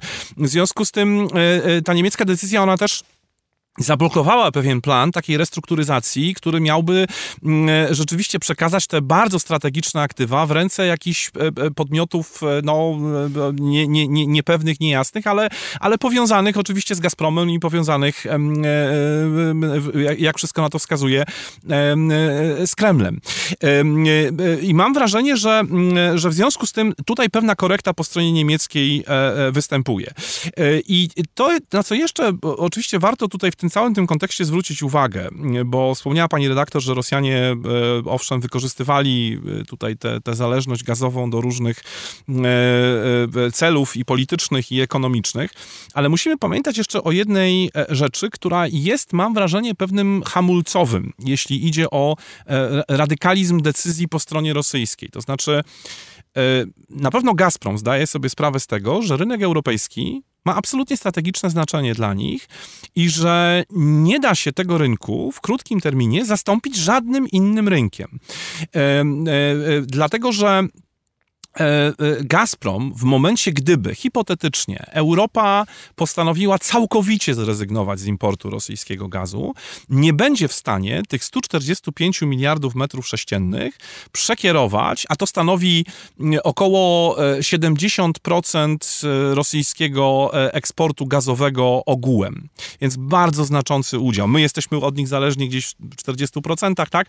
Ale oni od nas w jeszcze większym stopniu. E, Prawie to, dwukrotnie większy. No więc właśnie, e, to Gazprom nie będzie w stanie tego surowca przekierować na żaden inny rynek. Bo nie ma infrastruktury. Oczywiście, nie może tego zrobić do, na, na, rynek chiński, dlatego że nie ma gazociągów e, łączących złoża zachodnio-syberyjskie z rynkiem chińskim. Jeden z projektów, który Gazprom chce zrealizować, nazywa się Siła Syberii 2. Jest cały czas projektem na papierze, tu żadnych wiążących porozumień e, z Chińczykami na razie nie zawarto. Budowa tego gazociągu na terenie Rosji jeszcze nie ruszyła, a jak ruszy, no to jest kwestia kilku lat, zanim zostanie wybudowany, a nawet jak zostanie wybudowany, to jego przepustowość będzie gdzieś na poziomie około 50 miliardów metrów sześciennych, tak? No więc tych 145 w całości na rynek chiński nie przekierują. I jeszcze jedna rzecz, nie będą w stanie też tego gazu mm, skierować na inne rynki, na przykład w formie skroplonej, dlatego że Gazprom w części europejskiej nie posiada własnych, dużych terminali LNG. W związku z tym tego gazu, e, w cudzysłowie rurociągowego, nie będą w stanie zamienić na LNG i, i, i wysyłać na te rynki, e, które byłyby, czy mogłyby go przyjąć e, w formie właśnie skroplonej i potem po regazyfikacji dostarczać do, do odbiorców indywidualnych. A więc reasumując, to przeciąganie liny, mam wrażenie, e, e, które obserwujemy, ono e, oczywiście w którymś momencie może się wymknąć spod kontroli, ale mam wrażenie, że Rosjanie niezależnie, po prostu. Niezależnie od tego, jak bardzo by nas straszyli, a Putin nas tym dekretem o płatności w rublach za gaz trochę próbował przestraszyć, że jak nie będziecie płacić w rublach, no to dostaw nie będzie, bo nie jesteśmy organizacją charytatywną i za darmo nikomu gazu nie będziemy dostarczać. Mam wrażenie, że to jest trochę robienie dobrej miny do, do do, złej gry i takie straszenie, e, które rzeczywiście oparte jest na, na pewnym blefie, bo oni zdają sobie doskonale sprawę z tego, że wstrzymanie czy ograniczenie dostaw pogorszyłoby wizerunek Gazpromu w Europie, który i tak nie jest najlepszy, a jednocześnie w długofalowej perspektywie e, na pewno przyspieszyłoby procesy dywersyfikacyjne po Europie, a jednocześnie ograniczyło możliwości e, rosyjskie, dlatego że no po prostu tego surowca póki co na inne rynki i to się szybko nie zmieni, nie będzie można przekierować. Może warto y, przywołać jeszcze inne dane, bo mówiliśmy o tym, że całkowite embargo na rosyjskie surowce energetyczne kosztowałoby 3% PKB Niemcy, natomiast y, dla Kremla oznaczałoby to utratę większości szacowanych na ponad 320 miliardów dolarów tegorocznych przychodów z opłat za surowce. E, z wyliczeń Instytutu Międzynarodowych Finansów wynika, że embargo, nie licząc kosztów pośrednich, przyczyniłoby się do spadku rosyjskiego PKB o 10% i wywołało głęboki kryzys finansów publicznych. Więc tutaj wynika z tego, że to bardziej Rosjanie mają się czego bać, a nie Europejczycy. Absolutnie. E, przy czym warto jeszcze zwrócić uwagę na jedną rzecz, bo my e, bardzo często, jak patrzymy na ten eksport naftowo-gazowy rosyjski, e, siłą rzeczy i też w ostatnich latach więcej uwagi poświęcaliśmy sektorowi gazowemu, dlatego że no, on jest bardziej upolityczniony. Tak? Gazprom, który jest główną rosyjską firmą gazową, jest kontrolowany przez państwo, jest monopolistą, jeśli idzie o eksport gazu systemem rurociągowym, jest też w związku z tym głównym dostawcą na rynek europejski, no bo, bo LNG to jest zaledwie 10 milionów miliardów metrów sześciennych, a ten rurociągowy gaz, przypomnijmy, 145, więc tutaj no, Gazprom jest tym głównym, e, tym głównym podmiotem. I bardzo często właśnie o tym e, rozmawialiśmy, bo i w kontekście Nord Streamu, i w kontekście innych rozgrywek prowadzonych przez Rosję. Ale z punktu widzenia ekonomicznego, tak naprawdę fundamentalne znaczenie, kiedy mówimy o sektorze naftowo-gazowym, ma sektor naftowy. I znowu, żeby zilustrować tę tezę danymi, bo pani redaktor już wcześniej wspomniała, że łącznie tak, wpływy z, sek e, z sektora naftowo-gazowego do budżetu państwa generują około 36% e, tych wpływów budżetowych ogółem. I teraz, gdybyśmy te 36% próbowali rozbić, tak, czyli ile z, tego, z tej puli naftowo-gazowej, którą potraktujmy na chwilę jako 100%, ile z tego przypada na ropę, a ile przypada na gaz. E, to e, te proporcje są jednoznaczne e, na korzyść ropy. To znaczy na ropę mówię tutaj o i ropie surowej i o produktach naftowych przypada około 80%. Gaz i kondensat gazowy to jest pozostałe 20%. A więc tak naprawdę, gdybyśmy chcieli najmocniej uderzyć w wymiarze czysto finansowym w, w rosyjski budżet, stabilność finansową e, państwa rosyjskiego, e, to kluczowe będzie uderzenie właśnie, w, czy byłoby uderzenie w sektor e, naftowy, dlatego że ograniczenie E, eksportu e, ropy surowej, ograniczenie eksportu e, produktów naftowych miałoby najpoważniejsze przełożenie na budżet państwa, jeśli idzie o sankcjonowanie sektora energetycznego w ogólności. No i tutaj narzuca się pytanie, dlaczego jeśli całkowite embargo na rosyjskie surowce energetyczne okazałoby się bardziej dotkliwe, bardziej bolesne dla Rosji niż dla Unii Europejskiej, to dlaczego Unia Europejska jest tak ostrożna w tych sankcjach? Dlaczego tylko węgiel, który, jak powiedzieliśmy na początku naszej rozmowy, ma tak niewielki udział? No właśnie, tutaj jakby wracamy do tych e, problemów, które mam wrażenie, że no, występowały e, w, czy występują, e, może inaczej, występowały do momentu wybuchu wojny przez dłuższy czas. To znaczy różnice występujące w podejściu wielu krajów członkowskich Unii Europejskiej do Rosji. Czyli do, polityka. I, tak, i do współpracy energetycznej z Rosją. Tak? I oczywiście wiadomo, że wojna zaczęła, czy uruchomiła pewien proces zmian. Tak? I jakby co do tego nie ma najmniejszych wątpliwości, bo gdybyśmy jeszcze mm, dwa miesiące temu zaczęli zastanawiać się, czy Unia hipotetycznie, gdyby doszło do jakichś e, napięć w relacjach z Rosją, była gotowa rozmawiać o embargu energetycznym, no to prawdopodobnie uznalibyśmy to za pewną fikcję, tak? biorąc pod uwagę stanowiska krajów członkowskich. Dzisiaj rozmawiamy już o tym jako e, pewnej rzeczywistości. Oczywiście nadal nie, niezadowalającej, bo wykonano pewien mały krok, e, ale jednak to, e, to, to pokazuje, że, że coś zaczyna się zmieniać. Natomiast mam wrażenie, że cały czas jednak silne są te, e, te różnice w podejściu i, w, i też różnice w tym, w jaki sposób poszczególne kraje członkowskie no, kalkulują własne koszty związane z podjęciem tego typu decyzji. Tutaj mamy cały czas różnice zdań, przy czym mam wrażenie, że, e, że to nie, e, że, że to, to, to jest problem, który jakby no nie dotyczy tylko, nie wiem, jakiegoś jednego czy, czy, czy dwóch krajów, ale, ale grupa takich państw, które e, które ostrożniej podchodzą do decyzji politycznych o e, e, bardziej daleko idącej e, dywersyfikacji zależności od Rosji jest, jest szersza. Ale żeby skończyć pozytywny, znaczy ten wątek pozytywną konkluzją, to mam wrażenie, że trzeba docenić to, że pewien proces został uruchomiony i mam wrażenie, że tym razem, znaczy ta wojna rosyjsko-ukraińska, kiedy się w pewnym momencie skończy, ona jednak nie doprowadzi nas do sytuacji, w której wrócimy do takiego punktu, w jakim byliśmy przed. Że te procesy będą inwazją. nieodwracalne.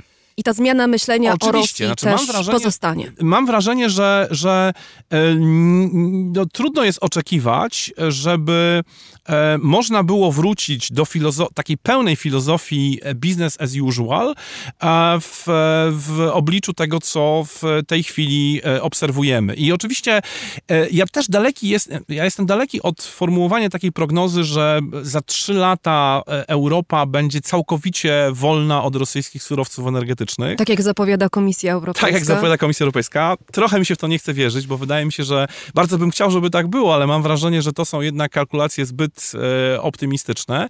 Natomiast wiele wskazuje na to, że jednak będziemy w zupełnie innym punkcie niż e, e przed e, rosyjską e, inwazją i że per saldo oczywiście jakby z punktu widzenia rosyjskiego uruchomione zostały takie procesy, które długofalowo mogą oznaczać, czy mogą, mogą, mogą mm, jakby przynosić tylko złe wiadomości z punktu widzenia rosyjskiej gospodarki i zmniejszania tego rynku, który dla nich przez wiele dekad miał absolutnie strategiczne znaczenie. Żeby uniezależnić się od rosyjskich surowców energetycznych, potrzebna jest oczywiście wola polityczna i od tego pewnie należy zacząć, ale potrzebne są też realne rozwiązania, potrzebna jest realna alternatywa dla tych surowców y, rosyjskich, od których Europa jest uzależniona na tym etapie. Jakie to są alternatywy? Co mogłoby pomóc Europie w tym procesie uniezależniania się od rosyjskiej ropy, gazu i węgla? No, pierwsza rzecz e, to jest oczywiście realizacja tej bardzo e, ambitnej agendy energetyczno-klimatycznej, którą swego czasu e, opracowała Unia Europejska, czyli koncepcja zwana Europejskim Zielonym Ładem. Ona generalnie w swoim takim strategicznym założeniu opiera się na tym, by w, w ta gospodarka unijna stała się klimatycznie neutralna. Więc oczywiście pytanie, w, w jaki sposób ta wojna w wpłynie na przyspieszenie realizacji założeń Europejskiego Zielonego Ładu, e, jak wpłynie w skali ogólnounijnej, jak wpłynie w skali e, regionalnej, ale mam wrażenie, że e, to jest pewnego rodzaju plan, który jeśli miałby być realizowany, to oczywiście może, mm, jeśli tutaj w, w odniesieniu do wybranych regionów, na przykład Unii Europejskiej, nastąpiłoby pewne przyspieszenie, no to oczywiście, to oczywiście byłaby szansa na to, by Mm, e, e, e, od tej zależności, czy, czy, czy żeby stało się to takim czynnikiem jakby pozwalającym ten proces uniezależniania się przyspieszać. Według szacunków kilku europejskich think tanków czyste źródła energii mogą zastąpić dwie trzecie importu gazu z Rosji do 2025 roku. To są dobre dane, tylko pytanie, czy nie na zbyt optymistyczne dane. No więc właśnie, to są, to są jednak, jednak dane mocno optymistyczne. Znaczy, ja, ja rozumiem te bardzo e, takie ambitne założenia dotyczące zwiększania udziału odnawialnych źródeł energii. A to jest magiczne myślenie w trochę. energetycznym, tak, ale, e, ale to jest jednak nazbyt optymistyczne, bo musimy pamiętać, co mogłoby w tak e, krótkim czasie e, te paliwa kopalne zastąpić, a tutaj nie ma łatwych rozwiązań, dlatego że musimy też pamiętać o tym, że w ramach koncepcji Europejskiego Zielonego Ładu e, ten gaz ziemny, on miał też odegrać bardzo ważną rolę jako pewnego rodzaju e, paliwo e, przejściowe, tak. W związku z tym, jeśli mielibyśmy całkowicie zrezygnować z importu paliw kopalnych z Rosji, no to oczywiście należałoby, znaczy to, to oczywiście jakby należałoby zrewidować też podejście do roli gazu, którą miał odgrywać jakby w ramach ramach tych procesów transformacyjnych. E, teraz co do e, alternatyw, jeśli idzie o źródła. No tu rzeczywiście jakby robi się, e, e, znaczy stanowi to pewnego rodzaju wyzwanie, dlatego że po pierwsze, jak już wspomnieliśmy, to są relatywnie duże wolumeny, tak? Przypomnijmy, w przypadku gazu to jest 145 e, miliardów metrów sześciennych rocznie, w przypadku ropy to jest ponad 100 milionów ton. E, to są, to są wolumeny, które trafiają na rynek europejski z Rosji i e, ponad 50 milionów ton węgla. Alternatyw, jeśli idzie o gaz można szukać przede wszystkim na rynku LNG, dlatego że tutaj e, prognozy są e, takie, iż ten rynek e, będzie się, znaczy będzie rosnąć wolumen obrotu LNG. W związku z tym to jest jakby pierwsze, pierwsze źródło poszukiwania. Pytanie tylko, czy oczywiście tych możliwości pozyskiwania surowca będzie tyle, by móc w szybkim horyzoncie te rosyjskie wolumeny móc zastąpić e, no, w jakimś takim zadowalającym kształcie. Komisja Europejska jest tu bardzo ambitna, bo ona zakłada e, możliwość e, w, w, w zastąpienia mm, aż 50 miliardów metrów sześciennych gazu z Rosji w tym roku z, poprzez LNG pozyskiwane z innych źródeł, ale no, pytanie, czy rzeczywiście nie jest to szacunek nazbyt ambitny. Nie ulega natomiast wątpliwości, że LNG to jest jakby pierwsze, pier, pierwszy, pierwszy, pierwszy kierunek myślenia. Inny to jest oczywiście próba zwiększania importu mm, gazu który trafia na rynek europejski drogą rurociągową. Pewne nadzieje są związane z Azerbejdżanem, pewne nadzieje są związane z Algierią.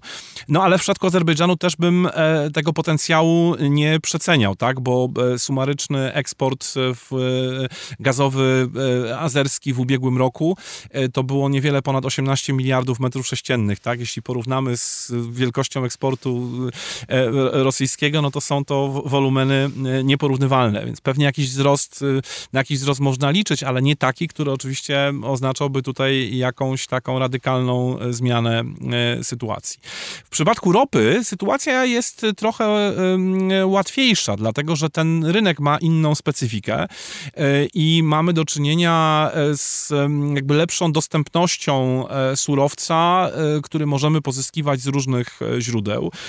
Pewne nadzieje są wiązane, gdyby doszło do zawarcia w końcu porozumienia nowego porozumienia nuklearnego z Iranem. Pewne nadzieje związane są z Iranem i tutaj są różne prognozy, ale e, e, można byłoby liczyć na od miliona nawet do miliona pięciuset tysięcy nowych baryłek, e, czy nowo, nowych, do, dostępnych na rynku baryłek dziennie, co byłoby oczywiście znaczącym zastrzykiem dla, dla rynku. Są pewne oczekiwania, że być może Arabia Saudyjska będzie gotowa, chociaż musimy pamiętać, że oni też do pewnego stopnia koordynują swoją politykę e, i cenową, i też e, jeśli idzie o wielkość produkcji w ramach takiego sojuszu, który się nazywa OPEC+, a do tego sojuszu należy też Rosja, więc to stanowi tutaj pewnego rodzaju e, ograniczenie.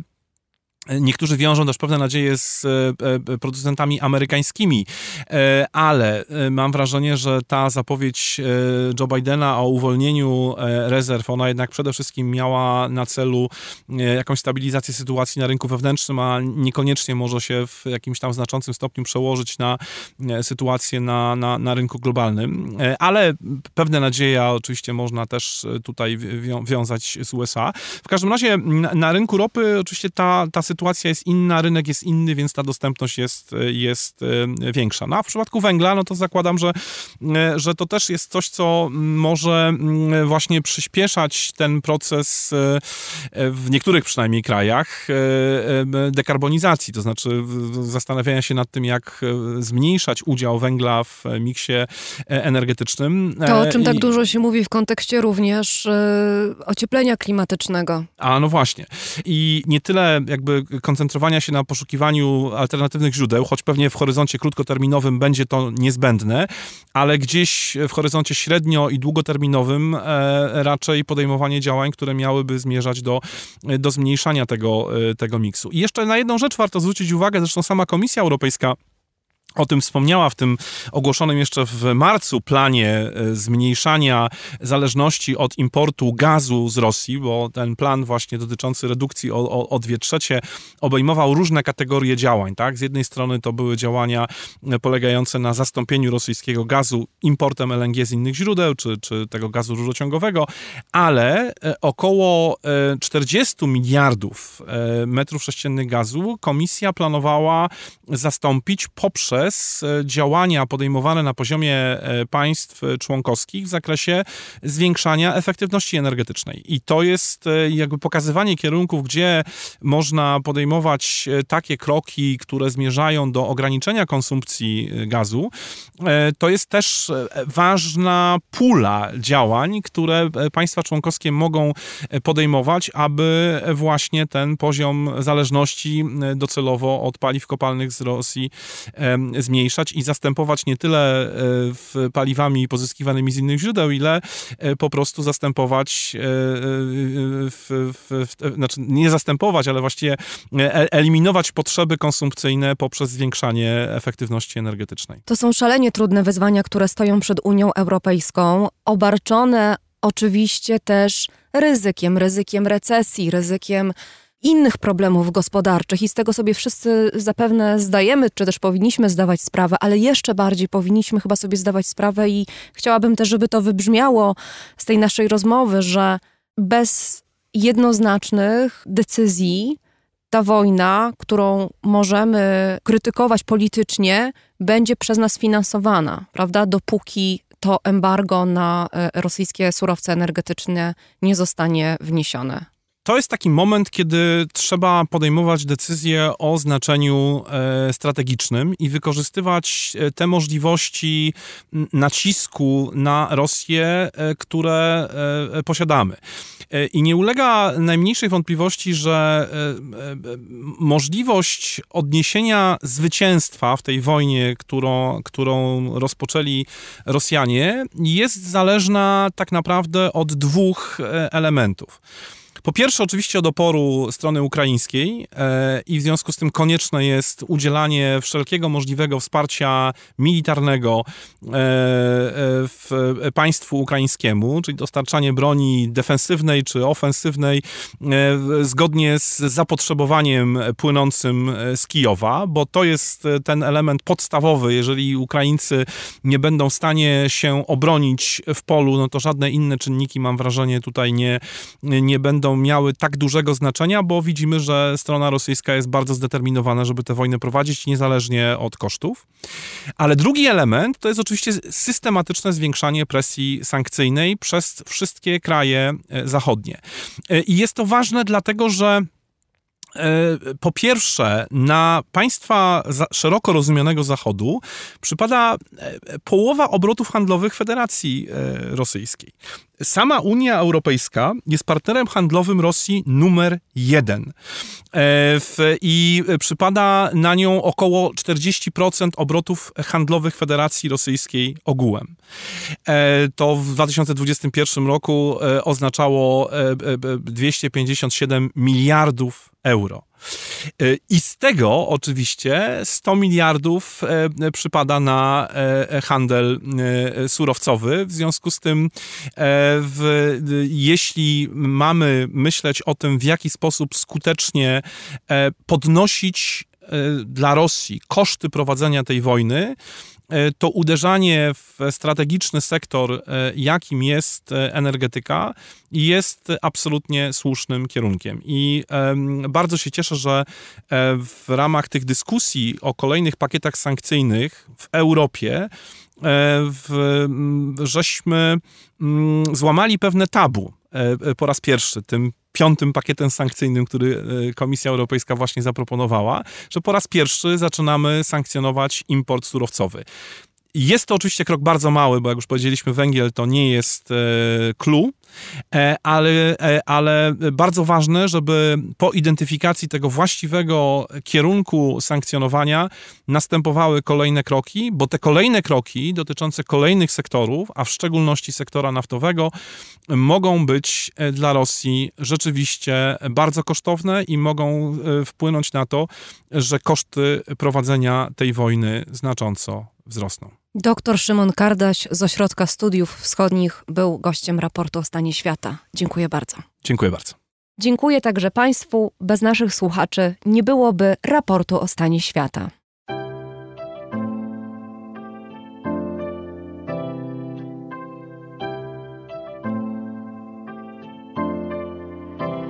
Raport o stanie świata od marca 2020 roku rozwija się dzięki Państwa zaangażowaniu i szczodrości. To dzięki Wam możemy opowiadać o świecie przy pomocy dźwięków.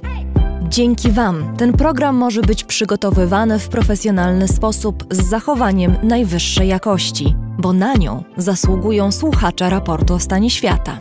Z serca dziękujemy wszystkim Państwu za wpłaty. Wasza hojność jest dla nas ogromnym zobowiązaniem.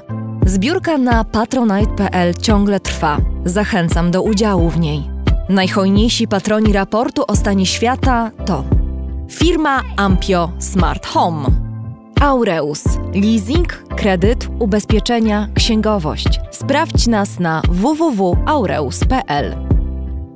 Hotel Bania Termal i Ski w Białce Tatrzańskiej, oferujący pakiety pobytowe z termami w cenie.